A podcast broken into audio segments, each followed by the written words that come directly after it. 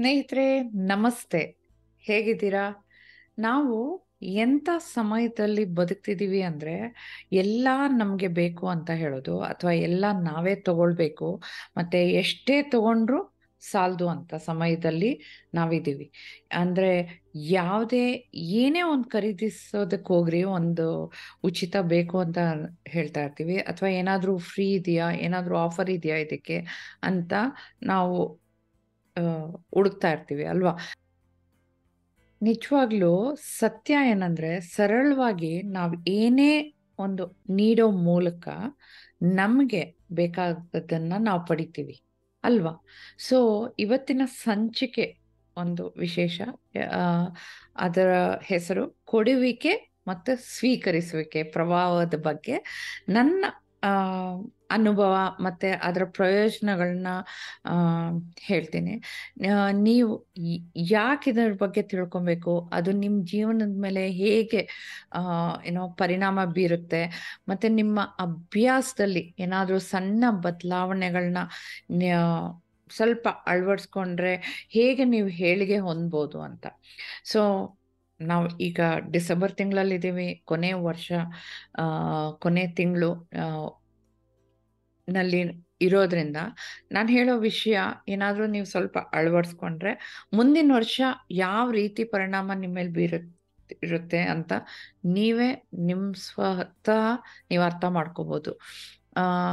ಅಂದರೆ ಒಂದು ಇಂಪಾರ್ಟೆಂಟ್ ವಿಷಯ ಏನಂದರೆ ನಾವು ಯಾವುದೇ ಒಂದು ಷರತ್ತಿಲ್ಲದೆ ಅಥವಾ ಒಂದು ಏನಾದರೂ ಒಂದು ಒಬ್ಬರಿಂದ ಅಪೇಕ್ಷೆ ಪಡೆದೆ, ಒಂದು ಪ್ರೀತಿಯಿಂದ ನಮ್ಮ ಮನಸ್ಸಿಗೆ ನಮ್ಗೇನ್ ಖುಷಿ ಕೊಡುತ್ತೆ, ಆ ಒಂದು ಕಾರ್ಯ ಒಂದು ಮಾರ್ಗ ಮಾಡ್ಕೊಂಡಾಗ ಅದರಲ್ಲಿ ಸಿಗೋ ಆನಂದನೇ ಅದರದ್ದು ಲೆವೆಲ್ಲೇ ಒಂಥರ ಇರುತ್ತೆ ಅದು. ಸೊ ಉದಾಹರಣೆಗೆ ಒಂದು ಸ್ಮೈಲ್ ಮಾಡೋದಿರ್ಬೋದು. ಅಥವಾ ಒಂದು ಮೆಚ್ಚುಗೆ ಮಾತು ಹೇಳೋದು ಒಬ್ಬರಿಗೆ ಅಥವಾ ಒಂದು ಬೆಸ್ಟ್ ವಿಷಸ್ ಬಗ್ಗೆ ಯೋಚನೆ ಮಾಡಿ ಒಬ್ಬರಿಗೆ ಬೆಸ್ಟ್ ವಿಷಸ್ ಹೇಳೋದು. ಅಥವಾ ಒಂದು ಕಾರ್ಯ ಯಾರನ್ನ ಮಾಡ್ತಾ ಇದ್ರೆ ಅವ್ರಿಗೆ ನಿಮ್ಮ ಸಹಕಾರ ಎಷ್ಟು ಸಿಗ್ಬೋದು? ಅಥವಾ ನಿಮ್ಮ ಕೈಲಾಗಿದ್ದ ಸಹಾಯ ಮಾಡಿದ್ರೆ ಅದರಲ್ಲಿರೋ ಖುಷಿ ಇದೆ ನೋಡಿ. ಅದಕ್ಕೆ ಯಾವುದು ಬೆಲೆ ಕಟ್ಟೋದಕ್ಕೆ ಆಗೋದಿಲ್ಲ. ಸಿಂಪಲ್ ಆಗಿದೆ ಅಲ್ವಾ ಇವೆಲ್ಲಾನು ಮಾಡೋದಿಕ್ಕೆ. ಸೊ ಸೊ ನಿಮ್ ಸಣ್ಣ ಪ್ರಯತ್ನ ಇದು ಮಾಡೋದು ನಿಮ್ದು ದಿನಚರಿಯಲ್ಲಿ ಅಂದ್ರೆ ನಿಮ್ ದೈನಂದಿನ ಆ, ಚಟುವಟಿಕೆಗಳಲ್ಲಿ ಇದು ಬಳಸ್ಕೊಂಡ್ರೆ ನಿಮ್ಗಾಗೋ ಅನುಭವ ಆ ಖುಷಿನೇ ಬೇರೆ ಅದು. ಸೊ ಆ ಆಲೋಚನೆಲ್ಲೇ ಇರುವಾಗ ಈ ಒಂದು ಚಿಕ್ಕ ಕತೆ ನಂದು ವಾಟ್ಸಪ್ಪಲ್ಲಿ ಬಂದಿತ್ತು. ಅದು ಓದ್ತಾ ಇರುವಾಗ ನನ್ಗೆ ಏನೋ ಒಂದು ಅನುಭವ ಆಯ್ತು. ಅದನ್ನ ನಿಮ್ಮ ಹತ್ರ ಹಂಚ್ಕೊಬೇಕು ಅಂತ ಇದ್ದೆ. ಹಾಗಾಗಿ ಈ ಸಂಚಿಕೆ. ಸೊ ಡೆಫಿನೆಟ್ಲಿ ಇದನ್ನ ನೀವು ಕೇಳಿ ನಿಮ್ಗೆ ಸ್ಫೂರ್ತಿ ಖಂಡಿತ ಸಿಕ್ಕೇ ಸಿಗತ್ತೆ. ಸೊ ಇದು ಒಂದು ತಂದೆ, ಒಂದು ಮಗು ಒಂದು ಪಾರ್ಕಲ್ಲಿ ನಡೆಯುವಂಥ ಸನ್ನಿವೇಶ. ಸೊ ಇವಾಗ ನೀವು ತಂದೆ ತಾಯಿ ಆಗಿದ್ರೆ ನಿಮ್ಮ ಮನೇಲಿ ಪುಟ್ಟ ಮಗು ಇದ್ರೆ ಒಂದು ಪಾರ್ಕ್ ಕರ್ಕೊಂಡು ಹೋಗೋ ಅಭ್ಯಾಸ ಇರುತ್ತೆ ಅಲ್ವಾ? ಹಾಗೆ ಈ ತಂದೆ ತನ್ನ ಮಗುನ್ನ ಪಾರ್ಕ್ ಕರ್ಕೊಂಡು ಹೋಗಿದ್ರು. ಆ ಉದ್ಯಾನವನ ಹೋಗೋದ್ರಲ್ಲಿ, ಅಂದ್ರೆ ಉದ್ಯಾನವನ ಅಂದ್ಮೇಲೆ, ಆ, ಅಲ್ಲಿ ಗೇಟ್ ಮುಂದೆನೆ ಅಥವಾ ಅದು ಎಂಟ್ರಿ ಆಗೋ ಜಾಗದಲ್ಲೇ ಸಣ್ಣ ಸಣ್ಣ ಅಂಗಡಿಗಳೆಲ್ಲ ಇರುತ್ತೆ ಅಲ್ವಾ? ಪಾನಿಪುರಿಯಿಂದ ಹಿಡಿದು, ಬಲೂನಿಂದ ಹಿಡಿದು ಎಷ್ಟೋ ಸಾಮಗ್ರಿಗಳದು ಬೇಕಾಗೋ ವಸ್ತುಗಳು, ಜ್ಯೂಸ್ ಮಾಡೋದಿರೋದು, ಐಸ್ ಕ್ರೀಮ್ ಇರೋದು ಎಷ್ಟೊಂದು ಅಂಗಡಿಗಳು ಇರುತ್ತೆ. ಸೊ, ಆ ಉದ್ಯಾನವನ ಈ ತಂದೆ ಮಗ ಪ್ರವೇಶ ಮಾಡುವಾಗ ಅಲ್ಲಿ ಒಂದು ವಯಸ್ಸಾಗಿದ್ ಮುದ್ಕ ಇರ್ತಾರೆ, ಅವರು ಒಂದು ಕಲರ್ ಕಲರ್ ಆಗಿರೋ ಬಲೂನ್ಗಳನ್ನ ಮಾರ್ತಾ ಇರ್ತಾರೆ. ಅದನ್ನ ನೋಡಿದ ಕೂಡಲೇ ಈ ಮಗು ಹಠ ಮಾಡಕ್ ಶುರು ಮಾಡುತ್ತೆ, ನನ್ಗೆ ಆ ಬಲೂನ್ಗಳು ಬೇಕು ಅಂತ ಹೇಳಿ. ಒಂದಲ್ಲ, ಎರಡಲ್ಲ, ಹತ್ತು ಬೇಕು ಅಂತ ಹೇಳುತ್ತೆ.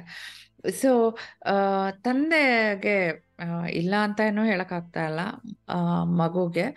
ಸೊ ತಂದೆ ನೋಡಿ, ಯಾವಾಗ್ಲೂ ತಂದೆ, ತಾಯಿ, ಮೊದಲ ಗುರು ಅಂತ ಹೇಳ್ತೀವಲ್ವ? ಅವ್ರು ನಮಗ್ ಪಾಠ ಕಲ್ಸಕ್ಕೆ ಏನೋ ಒಂದು ತಿಳುವಳಿಕೆಯಲ್ಲಿ ಏನೋ ಒಂದು ನಮ್ಮ ಅವರು ಹೇಳೋ ರೀತಿಯಲ್ಲಿ ನಮ್ಗೆ ಲೆಸನ್ಸ್ ಹೇಳ್ಕೊಟ್ಟೆ ಹೇಳ್ಕೊಡ್ತಾರೆ. ಸೊ ಆ ತಂದೆ ನಿನ್ಗೆ ಬಲೂನ್ಗಳನ್ನ ಕೊಡಿಸ್ತೀನಿ. ಆದ್ರೆ ಒಂದು ಷರತ್ ಏನಂದ್ರೆ ನಿನ್ ಮನೆಗ್ ತಲುಪೋವರೆಗೂ ಇದನ್ನ ನೀನ್ ಇಟ್ಕೊಂಡಿರ್ಬೇಕು. ಆಯ್ತಾ? ಅದಕ್ಕೆ ಒಪ್ಕೊಳ್ಳೋ ಹಾಗಿದ್ರೆ ನಾನು ನಿನಗೆ ಬಲೂನ್ ಕೊಡ್ಸ್ಕೊಡ್ತೀನಿ ಅಂತ ಹೇಳ್ತಾರೆ. ಸೊ ಆ ಮಗುಗೆ ಎಷ್ಟು ಖುಷಿ ಆಗುತ್ತೆ ಅಂದ್ರೆ ನಂಗೆ ಹತ್ತು ಬಲೂನ್ ಬೇಕು ಅಂತ ಹೇಳಿ. ಹತ್ತು ಬಲೂನು ತಗೊಳ್ಳುತ್ತೆ. ಅದರ ಖುಷಿ, ಅದರ ಸಂತೋಷ ಅದಕ್ಕೆ ಅದೇನು ಅಂತಾರೆ? ಆಕಾಶಕ್ಕೆ ಏಣಿ ಹಾಕ್ದಂಗಿರುತ್ತೆ ಅಲ್ವಾ? ನಮ್ಗೆ ಬೇಕಾಗಿದ್ದು ನಮಗೆ ಸಿಕ್ಬಿಟ್ಟಾಗ ಅದೇ ತರ ಆ ಮಗುಗೂ ಅನುಭವ ಆಯ್ತು, ತುಂಬಾ ಖುಷಿ ಆಯ್ತು. ಒಳಗಡೆ ಹೋಗಕ್ ಶುರು ಮಾಡಿದ್ರು ಬಲೂನ್ಗಳನ್ನೆಲ್ಲ ಕೈಯಲ್ಲಿ ಇಟ್ಕೊಂಡು. ಅವ್ನ್ ನಡೀತಾ ಇದ್ದಾಗ ಮುಂದೆ ಹೋಗ್ತಾ ಹೋಗ್ತಾ ಇದ್ದಂಗೆನೆ ಇನ್ನೊಂದು ಗಾಡಿ ಬರುತ್ತೆ. ಅಲ್ಲಿ ಐಸ್ ಕ್ರೀಮ್, ಅವನ್ ಫೇವ್ರೆಟ್ ಐಸ್ ಕ್ರೀಮ್ ಇರುತ್ತೆ. ಸೊ ಐಸ್ ಕ್ರೀಮ್ ಬೇಕು ಅಂತ ಅವ್ರ ಅಪ್ಪನ್ ಕೇಳ್ತಾನೆ. ಐಸ್ ಕ್ರೀಮ್ ಕೊಡ್ಸೋದಕ್ಕೆ ಕೈ ತುಂಬಾ ಬಲೂನ್ಗಳಿದೆಯಲ್ಲ, ಹೆಂಗ್ ತಿಂತಾನ ಅವನು? ಸೊ ಅಪ್ಪ ಮತ್ತೆ ಆ ಮಾತುಗಳನ್ನ ಜ್ಞಾಪಿಸುತ್ತೆ. ತರ ನೀನ್ ಬಲೂನ್ಗಳನ್ನ ಮನೆಗ್ ತಗೊಂಡ್ ಹೋಗೋವರೆಗೂ ಇಟ್ಕೊಳ್ತೀನಿ ಅಂತ ಹೇಳಿದ್ದೆ. ಸೊ, ಹಾಗಾಗಿ ಐಸ್ ಕ್ರೀಮ್ ಕೊಡ್ಸಕ್ ಆಗೋದಿಲ್ಲ. ಸೊ ಮಗು ಬೇಜಾರಾಗುತ್ತೆ. ಅದು ಡಿಸಪಾಯಿಂಟ್ಮೆಂಟ್ ಇದ್ದೇ ಇರುತ್ತಲ್ವಾ? ನಮ್ಗೆ ಏನ್ ಬೇಕಾಗಿತ್ತು ಸಿಗದೆ ಇದ್ದಾಗ. ಒಂಥರ ಏನೋ ದುಃಖ ಆಗಿರುತ್ತೆ. ಮುಂದೆ ಹೋಗ್ತಾನೆ ಇರ್ತಾನೆ. ಸರಿ, ಮತ್ತೆ ಮತ್ತೆ ಮುಂದೆ ಹೋಗ್ತಾ ಇದ್ದಂಗೆನೆ ಪಾರ್ಕ್ನಲ್ಲಿ ಅವನ್ ಆಟ ಆಡೋ ಅಂತ ಸಾಮಗ್ರಿಗಳೆಲ್ಲ ಅಲ್ಲಿ ಸಿಗುತ್ತೆ. ಸೊ ಈ ಬಾರಿ ಅವನು ಅದ್ರಲ್ಲೆಲ್ಲ ಆಟ ಆಡ್ಬೇಕು ಅಂತಾನೆ. ಆಟ ಆಡೋದಕ್ಕೆ ಇವನ್ ಕೈ ತುಂಬಾ ಬಲೂನ್ಗಳಿದೆ. ಹೆಂಗ್ ಆಟ ಆಡೋದಕ್ಕಾಗುತ್ತೆ? ಮತ್ತೆ ಅವ್ರ ತಂದೆ ಜ್ಞಾಪಿಸ್ತಾರೆ. ನಿನ್ ಮನೆಗೆ ಹೋಗೋವರೆಗೂ ಬಲೂನ್ ಇಟ್ಕೊಂಡಿರ್ತೀನಿ ಅಂತ ಹೇಳ್ದೆ ತಾನೆ ಅಂತ ಹೇಳಿ. ಮತ್ತೆ ಇವಾಗ ಹೆಂಗ್ ಆಟ ಆಡೋದು? ಈ ಸಲ ಅಂತೂ ಆ ಮಗುಗೆ ದುಃಖ ತಡ್ಕೊಳ್ಳೋದಿಕ್ಕೆ ಆಗೋದಿಲ್ಲ. ಮಕ್ಕಳಂದ ಮೇಲೆ ಅಷ್ಟೇ ಅಲ್ವಾ? ಸೊ ಏನ್ ಮಾಡ್ತಾರೆ ನೆಕ್ಸ್ಟ್ ಅಳೋದೇ ಅಲ್ವಾ? ಸೊ ಅಳೋದಕ್ಕೆ ಶುರು ಮಾಡ್ತಾನೆ. ನನ್ಗೆ ಈ ಬಲೂನ್ ಬೇಡ, ನನ್ಗೆ ಬಲೂನ್ ಬೇಕಾಗಿಲ್ಲ, ನಾನು ಏನ್ ಮಾಡೋದಕ್ಕೂ ಆಗ್ತಾ ಇಲ್ಲ. ನಾನು ಇಲ್ಲಿ ಪಾರ್ಕ್ ಬಂದಿದ್ದೀನಿ, ಆಟ ಆಡೋದಕ್ಕೆ ಆಗ್ತಾ ಇಲ್ಲ. ನನ್ಗೆ ಇಷ್ಟವಾಗಿದ್ದ ಐಸ್ ಕ್ರೀಮ್ ತಿನ್ನಕ್ ಆಗ್ತಾ ಇಲ್ಲ. ಮತ್ತೆ ಅಂತ ಒಂದೇ ಗೋಳು ಅಳೋದಕ್ಕೆ ಶುರು ಮಾಡ್ತಾನೆ. ಅವಾಗ ಅಪ್ಪ, ಆ, ಮಗುನ ಎತ್ಕೊಂಡು, ಸರಿ, ಈ ಬಲೂನ್ಗಳನ್ನೆಲ್ಲ ಬಿಟ್ಬಿಡೋಣವಾ? ಅಂತ ಹೇಳ್ತಾರೆ ಸೊ ಆ ಆ ಮೊಮೆಂಟ್ ಆ ಕ್ಷಣದಲ್ಲಿ ಆ ಮಗು ಎಷ್ಟು ಖುಷಿ ಆಗತ್ತೆ ಅಂದರೆ, ಆ ಇಡೀ ಸಂಜೆ, ಆ ಉದ್ಯಾನವನ, ಆ ಪಾರ್ಕ್ನಲ್ಲಿ ಏನೇನು ಐಟಮ್ಸ್ ಇತ್ತೋ ಎಲ್ಲದರಲ್ಲೂ ಆಟ ಆಡ್ತಾನೆ ಐಸ್ ಕ್ರೀಮ್ ತಿಂತಾನೆ, ಎಲ್ಲ ಕಡೆ ಓಡಾಡೋದಕ್ಕಾಗತ್ತೆ. ಯಾಕೆ ಹೇಳಿ, ಅವನ ಕೈಯಲ್ಲಿರೋ ಆ ಅಷ್ಟು ಬಲೂನ್ಗಳನ್ನ ಬಿಟ್ಟಿದ್ದಕ್ಕೆ ಅವನಿಗೆ ಅವೆಲ್ಲ ಮಾಡೋದಕ್ಕೆ ಸಾಧ್ಯ ಆಯ್ತು. ಆ ಕ್ಷಣ ತಿಳ್ಕೊಳ್ಳಿ, ಅವ್ನ್ ಉದ್ಯಾನವನ ಎಂಟ್ರಿ ಆಗುವಾಗ ಅವನಿಗೆ ಆ ಬಲೂನ್ಗಳೆಲ್ಲ ಬೇಕಾಗಿತ್ತು. ಅದೇ ಒಂದು ಅರ್ಧ ದಾರಿ ಹೋಗೋ ಅಷ್ಟಕ್ಕೆ ಆ ಬಲೂನ್ಗಳೇ ಬೇಕಾಗಿಲ್ಲ. ಸೊ ನಾವು ನಮ್ಮ ಜೀವನದಲ್ಲಿ ಆ ಸ್ಥಿತಿಯಲ್ಲಿ ಇರ್ತೀವ ಕೆಲವು ವಸ್ತುಗಳು, ಕೆಲವು ವಿಷಯಗಳು, ಕೆಲವು ಸಂಘಟನೆಗಳ ಬಗ್ಗೆ. ಸೊ ನನ್, ಆ, ನಾನ್ ಈ ಕತೆಗಳು ಓದ್ತಾ ಇದ್ದಾಗ ನನ್ನ ಮನಸ್ಸಿನಲ್ಲಿ ಬರೋ ಆಲೋಚನೆಗಳು, ನಿಮಗೂ ಒಂದೊಂದು ರೀತಿ ಕನೆಕ್ಟ್ ಆಗಿರುತ್ತೆ, ನಿಮಗೂ ಏನೇನೋ ಆಲೋಚನೆಗಳು ಕನೆಕ್ಟ್ ಆಗಿರುತ್ತೆ ಅದನ್ನ ಒಂದ್ಸಾರಿ ಮೆಲ್ಕ್ ಹಾಕಿ ಸೊ ನನಗೆ ಮೊದಲನೇದು ದೊಡ್ಡದಾಗಿ ಏನು ಪಾಠ ಅಂದ್ರೆ, ಅತಿ ಆಸೆ ದುಃಖಕ್ಕೆ ಮೂಲ ಅಂತ ಅರ್ಥ ಆಯ್ತು, ಅಲ್ವಾ? ಸೊ ನಾವೇನಾದ್ರೂ ದೀರ್ಘಕಾಲ ಜಾಸ್ತಿ ಹೊತ್ತು ಹಿಡ್ದಿಟ್ಕೊಂಡ್ರೆ ಯಾವ್ದಾದ್ರು ಆಗ್ಲಿ, ಸಂತೋಷ ಆಗ್ಲಿ, ದುಃಖ ಆಗ್ಲಿ ಆ ಬೇರೆ ವಿಷಯಗಳನ್ನ ಅನುಭವಿಸೋದಕ್ಕೆ ಸಾಧ್ಯ ಇಲ್ಲ ಅಂತ ಆಯ್ತು. ಅಮೃತ ಹೆಚ್ಚಾದ್ರೂ ವಿಷಾನೇ ಆಗ್ಬಿಡುತ್ತೆ ಅಲ್ವಾ? ಸೊ ಹಾಗಾಗಿ ನಮ್ಗೆ ಎಷ್ಟು ಬೇಕೋ ಅಷ್ಟನ್ನೇ ನಾವು ಬಳಸ್ಬೇಕು ಅನ್ನೋದೊಂದು ಅರ್ಥ ಆಯ್ತು. ಆಮೇಲೆ ಮೂರನೇದು ತುಂಬಾ ದೊಡ್ಡ ಪರಿಣಾಮ ಅಂದ್ರೆ ಮನಸ್ಸಿಗೆ ಮನ್ಸಿಗೆ ತುಂಬಾ ತಾಕ್ತು ಅಂದ್ರೆ ಒಂದು ಸಣ್ಣ ಬೀಗ, ದೊಡ್ಡ ಮನೆ ಬಾಗಿಲು ತೆಗೆಯುತ್ತೆ ಅಲ್ವಾ? ಹಾಗೆ ಬಿಡೋದಾಗ್ಲಿ ಅಥವಾ ಬೇಡ ಅನ್ನೋದು ಅಥವಾ ಸಾಕು ಅಂತ ಹೇಳೋದು ಅನ್ನೋ, ಅದು ತುಂಬಾನೇ ಕಷ್ಟ ಕೆಲಸ. ಇವಾಗ ಎಸ್ಪೆಷಲಿ ನಮ್ಮ ತಾಯಿ ನನ್ಗೆ ಏನಾದ್ರೂ ಫೇವ್ರೇಟ್ ಊಟ ಕೊಡ್ತಾ ಇದ್ರೆ ಬೇಡ ಅಂತ ಹೇಳೋದೇ ಕಷ್ಟ ನನಗೆ I am a foodie, so ಅದೊಂದಾಗುತ್ತೆ. So ನಾವು ಅದನ್ನ ನಮ್ಗೆ ಕಷ್ಟ ಆಗುತ್ತಾ ಸುಖ ಕೊಡುತ್ತಾ ಅನ್ನೋದೊಂದು ತಿಳುವಳಿಕೆ ಇಟ್ಕೊಂಡು ಈ ಶಸ್ತ್ರನ ನಾವು ಬಳಸ್ಬೇಕು. ಬೇಡ, ಸಾಕು ಬಿಟ್ಬಿಡೋದು, ಬೇಕಾಗಿಲ್ಲ ಅದು ನಮ್ಗೆ. ಅದು ನಮ್ಮ ನಮ್ ಸಂತೋಷಕ್ಕೆ ವ್ಯಾಲ್ಯೂ ಸಿಗ್ತಾ ಇಲ್ಲ ಅಂದ್ರೆ ನಮ್ಮ ಸಂತೋಷಕ್ಕೆ ಜಾಗ ಮಾಡ್ಕೊಡ್ಬೇಕು ಅಂದ್ರೆ ನಾವು ಇಂಥವನ್ನೆಲ್ಲ ಬಿಟ್ಬಿಡ್ಬೇಕು ಅಂತ ಹೇಳಿ. ಇದು ಇದು ನಾವು ನಮ್ಮ ಜೀವನದ ಪ್ರತಿಯೊಂದು ವಿಷಯದಲ್ಲಾಗ್ಲಿ, ಪ್ರತಿ ಒಂದು ಏನಾದರೂ ನಾವು ಪರಿಪಾಲನೆ ಮಾಡಬೇಕು ಅಂದರೆ, ಏನಾದರೂ ನಾವು ಕಾರ್ಯಸಿದ್ಧಿ ಮಾಡಬೇಕು ಅಂದರೆ, ಈ ಮು- ವಿಚಾರನ ನಾವು ಗಮನದಲ್ಲಿ ಇಟ್ಕೊಬೇಕು ಬೇಡ ಅಂತ ಹೇಳೋದು, ಎಷ್ಟು ಬೇಕೋ ಅಷ್ಟೇ ಬಳಸಬೇಕು ಅನ್ನೋದು. ಸೊ ನಾನು ಇದೇ ಇಂಥದ್ದೇ ಒಂದು, ವಿಷಯದಲ್ಲಿ ನಾನು ಒಂದು ಆಂಗ್ಲ ಭಾಷೆ ಟೆಂತ್ ಆಪಲ್ ಎಫೆಕ್ಟ್ ಅಂತ ಅದ್ರ ಬಗ್ಗೆ ಒಂದು ಸಂಚಿಕೆ ಮಾಡಿದ್ದೆ. ಅದನ್ನು ನಿಮಗೆ ಕೇಳಿ ಅದು. ಅದರಲ್ಲಿ ಒಂದು ಒಂದು ಹಂಟರ್ ಅವನು ಕಾಡ್ನಲ್ಲಿ, ಅವನಿಗೆ ಊಟನೇ ಇಲ್ಲದೆ ಇರೋ ಸಮಯದಲ್ಲಿ ಸೇಬಿನ ಗಿಡ ಸಿಕ್ಕಿ ಅವನಿಗೆ ಹತ್ತು ಸೇಬು ಕೈ ತುಂಬ ಸಿಕ್ಕಿರುತ್ತೆ. ಒಂದನೇ ಸೇಬ್ ತಿನ್ನೋವಾಗ ಇರೋ ಖುಷಿ ಇದೆ ನೋಡಿ. ಅದು ಐದನೇ ಸೇಬು, ಏಳನೇ ಸೇಬು ತಿನ್ನೋ ಅಷ್ಟರಲ್ಲೇ ಅದ್ರದ್ದು ಖುಷಿ, ಅದ್ರದ್ದು ಬೆಲೆನೇ ಗೊತ್ತಾಗೋದಿಲ್ಲ. ಅವನಿಗೆ ಯೋ, ಎಂಟನೇ ಸೇಬು ತಿನ್ನೋ ಅಷ್ಟಕ್ಕೆ ಬಿಸಾಕ್ಬೇಕು ಅನ್ನಿಸ್ತಾ ಇರುತ್ತೆ, ಎಗಟೋಡ್ತಾ ಇರುತ್ತೆ ಅವನಿಗೆ. ಬೇಕಾಗಿಲ್ಲ ನನಗೆ, ಸಾಕಿಷ್ಟೇ ಅಂತ ಹೇಳ್ಬಿಟ್ಟು. ಬಟ್ ಮೊದಲನೇದು ಒಂದು ಸೇಬಿನ ಗಿಡ ನೋಡಿದ ಕೂಡಲೇ ಹತ್ತುನು ಕಿತ್ತು ಇಟ್ಕೊಂಬಿಟ್ಟ. ಸೊ, ಆ ಥರ ನಾವೇನಾದ್ರೂ ನಮ್ಮ ಜೀವನದಲ್ಲಿ ಮಾಡ್ತಾ ಇದ್ದೀವ? ಮಾಡಿದೀವ ಅಂತ ಒಂದು ಮೆಲ್ಕ್ ಹಾಕೊಂಡ್ವಾ. ಯಾಕಂದ್ರೆ ನಾವು ಈ ವರ್ಷದ ಕೊನೆಯಲ್ಲಿ ಇದೀವಲ್ಲ ತಿಂಗಳು ಕಾಲಿಡ್ತಾ ಇದ್ದೀವಿ ಡಿಸೆಂಬರ್ ತಿಂಗಳು. ಅಂದ್ರೆ ಮೆಲ್ಕ್ ಹಾಕಿ ಅಂದ್ರೆ ನಿಮ್ಗೆ ಯಾವುದು ಒಳ್ಳೇದು ಅಥವಾ ಒಂದು ಉತ್ತಮ ಇಲ್ಲದೆ ಇರೋ ಅನುಭವಗಳನ್ನ ಒಂದು ಬ್ಯಾಲೆನ್ಸ್ಡ್ ರೀತಿಯಲ್ಲಿ, ಒಂದು ಸಮತೋಲನ ರೀತಿಯಲ್ಲಿ ಸ್ವೀಕರಿಸ್ಬೇಕು ನಾವು ಫಸ್ಟು. ಓಕೆ? ಆ ಸ್ವೀಕರಿಸಿದ ಸಮಯನ ನಾವು ಅದು ಲಾಭನೋ ನಷ್ಟನೋ ಅಥವಾ ಗೆಲ್ತಿದೀವೋ ಸೋಲ್ತಿದೀವೋ ಅದನ್ನ ಸಂಪೂರ್ಣವಾಗಿ ನಾವು ಒಪ್ಕೊಳ್ಬೇಕು. ಅದು ವೆರಿ ಇಂಪಾರ್ಟೆಂಟ್. ಮತ್ತೆ ಯಾವುದು ನಿಮ್ಮ ಜೀವನಕ್ಕೆ ಮೌಲ್ಯ ಇಲ್ಲದೆ ಇರೋದನ್ನ ಬಿಟ್ಬಿಡ್ಬೇಕು. ಆ ಬಲೂನ್ ಕತೆ ಕೇಳಿದ್ವಲ್ವಾ? ಆ ಬಿಟ್ಟಾಗ್ಲೇ ಆ ಖುಷಿ ಸಿಗೋದು. ಅದನ್ನೇ ಹಿಡಿದಿಟ್ಕೊಂಡ್ರೆ ನಾವು ಬೇರೆ ಖುಷಿಗೆ ಅವಕಾಶನೇ ಮಾಡ್ಕೊಡ್ತಾ ಇಲ್ಲ. ಸೊ ಸೊ, ನ, ಈ ಕೊನೆ ತಿಂಗಳಲ್ಲಿ ಅದ್ರ ಬಗ್ಗೆ ಸ್ವಲ್ಪ ಯೋಚನೆ ಮಾಡಿ, ಮತ್ತೆ ಮುಂದಿನ ವರ್ಷ ನಾವು ಹೇಗಿರ್ಬೇಕು, ಹೇಗೆ ನಮ್ಮ ಜೀವನನ ಅನುಭವಿಸ್ಬೇಕು ಅನ್ನೋದಕ್ಕೆ ನಾವು ರೆಡಿ ಆಗ್ತೀವಿ.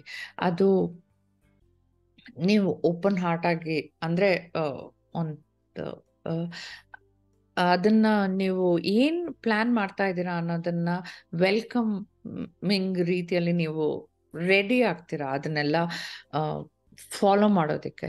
ಸೊ ಇವಾಗ ನೀವು ರಿಫ್ಲೆಕ್ಷನ್ ಮಾಡಿಕೊಂಡು ಏನೇನು ಆಗಿದೆ ಅಂತ ತಿಳ್ಕೊಂಡು ಯಾವ್ದನ್ನ ನಿಮ್ಮ ಲೈಫ್ನಲ್ಲಿ ಬೇಕು ಅನ್ನೋದು ನೀವು ಡಿಸೈಡ್, ಡಿಸಿಷನ್ ಮಾಡ್ಕೊಂಡಾಗ ನಿಮಗೆ ಆ ಖುಷಿ ಅನ್ನೋ ಅನುಭವಗಳನ್ನ ಆಗೋಕ್ಕೆ ಶುರುವಾಗತ್ತೆ. ಸೊ ಏನು ನೆನ್ಪಿಟ್ಕೊಬೇಕು ಅಂದ್ರೆ ನೀವು ಬಿಡೋದು ಅನ್ನೋದಿದೆ ನೋಡಿ, ಅದು ಒಂದು ಪ್ರಕ್ರಿಯೆ.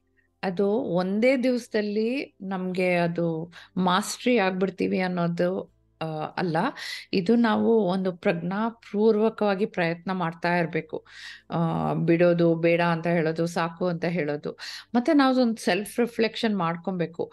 ಆ, ನಮಗೆ ಇವ್ ಇದನ್ನ ಮಾಡೋದಕ್ಕೆ ಸಾಧ್ಯ ಆಗುತ್ತೆ. ಸೊ ಅದನ್ನೊಂದು ಮೈಂಡಲ್ಲಿ ಇಟ್ಕೊಬೇಕು. ಮತ್ತೆ ಕೆಲವು ಸಂಘಟನೆಗಳು ನಮ್ಮ ಲೈಫ್ನಲ್ಲಿ ಆಗಿರುತ್ತೆ ಒಬ್ಬರ ಮೇಲೆ ದ್ವೇಷ ಇರ್ಬೋದು ಅಥವಾ ಅಸಮಾಧಾನಗಳಿರ್ಬೋದು. ಅಥವಾ ನಮ್ಮ ಸ್ವಾಧೀನದಲ್ಲಿ ಅದು ಇರೋದೇ ಇಲ್ಲ ಒಂದೊಂದು ಕೆಲವು ವಿಷಯಗಳು. ಅಥವಾ ಹಿಂದಿಂದು ಏನಾಗಿದೆ? ಆ ವಿಷಯದ ಬಗ್ಗೆನೇ ಮೆಲ್ಕ ಆಗ್ತಾ ಬೇಜಾರಾಗಿರೋದು.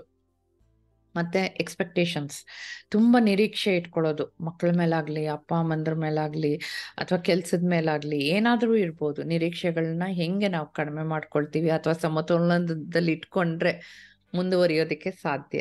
ಆಮೇಲೆ ಇನ್ನೊಂದು ಇಂಪಾರ್ಟೆಂಟ್ ಥಿಂಗ್ ಅಂದ್ರೆ ನಮ್ಮ ಕಂಟ್ರೋಲಲ್ಲಿ ಇಲ್ಲದೆ ಇರೋದ್ರ ಬಗ್ಗೆ ತುಂಬಾ ಕಂಟ್ರೋಲ್ ಮಾಡಬೇಕು ಅನ್ನೋ ಪ್ರಯತ್ನ ನಾವು ಮಾಡ್ತಾ ಇರ್ತೀವಿ. ಅಥವಾ ಫೇಲ್ ಆಗಬೇಕು, ಫೇ ಫೇಲ್ ಆಗ್ತೀವಿ ಅನ್ನೋ ಭಯದಲ್ಲೇ ನಾವು ಲೈಫ್ ಲೀಡ್ ಮಾಡ್ತಾ ಇರ್ತೀವಿ. ಇನ್ನ ಒಂದು ಕಂಪ್ಯಾರಿಸನ್ ಒಬ್ರಿಗೆ ಒಬ್ರಿಗೆ ಹೋಲಿಕೆ ಮಾಡ್ಕೊಳ್ಳೋದು. ಓ, ಅವ್ರ ಹೆಂಗಿದ್ದಾರೆ ಇವ್ರು ಹೆಂಗಿದ್ದಾರೆ ನಾವ್ಯಾಕೆ ಹೆಂಗ್, ಬೇಕಾಗಿಲ್ಲ. ನಿಮ್ದು, ನಿಮ್ಮ ಅನುಭವ, ನಿಮ್ಮ ಪರಿಪೂರ್ಣತೆ ಬಗ್ಗೆ ನೀವು ಕಾಳಜಿ ವಹಿಸ್ಬೇಕು. ಹಾಗೆ ಸೊ ಈ ತರ ವಿಷಯಗಳನ್ನ ಹೇಳ್ತಾ ಹೋದ್ರೆ, ಪಟ್ಟಿ ಹೇಳ್ತಾ ಹೋದ್ರೆ ಸಾವಿರ ಸಿಗುತ್ತೆ. ಸೊ ನೀವು ಏನು ಅರ್ಥ ಮಾಡ್ಕೊಬೇಕು ಅಂದ್ರೆ ಅಂದರೆ it is like a universal rule okay ನಿಮ್ ಜೀವನದಲ್ಲಿ ಯಾವುದು ವಸ್ತುಗಳಿಗೆ ನೀವು ಕೃತಜ್ಞತರಾಗಿರ್ತೀರ ನೋಡಿ. ನೀವು ಕೃತಜ್ಞತೆ ಆಗಿರೋದಕ್ಕೋಸ್ಕರ ನಿಮ್ಗೆ ಇನ್ನೂ ಹೆಚ್ಚಿನ ವಸ್ತುಗಳು, ಹೆಚ್ಚಿನ ವಿಷಯಗಳು ನಿಮಗೆ ಸಿಗುತ್ತೆ ಅಂತ.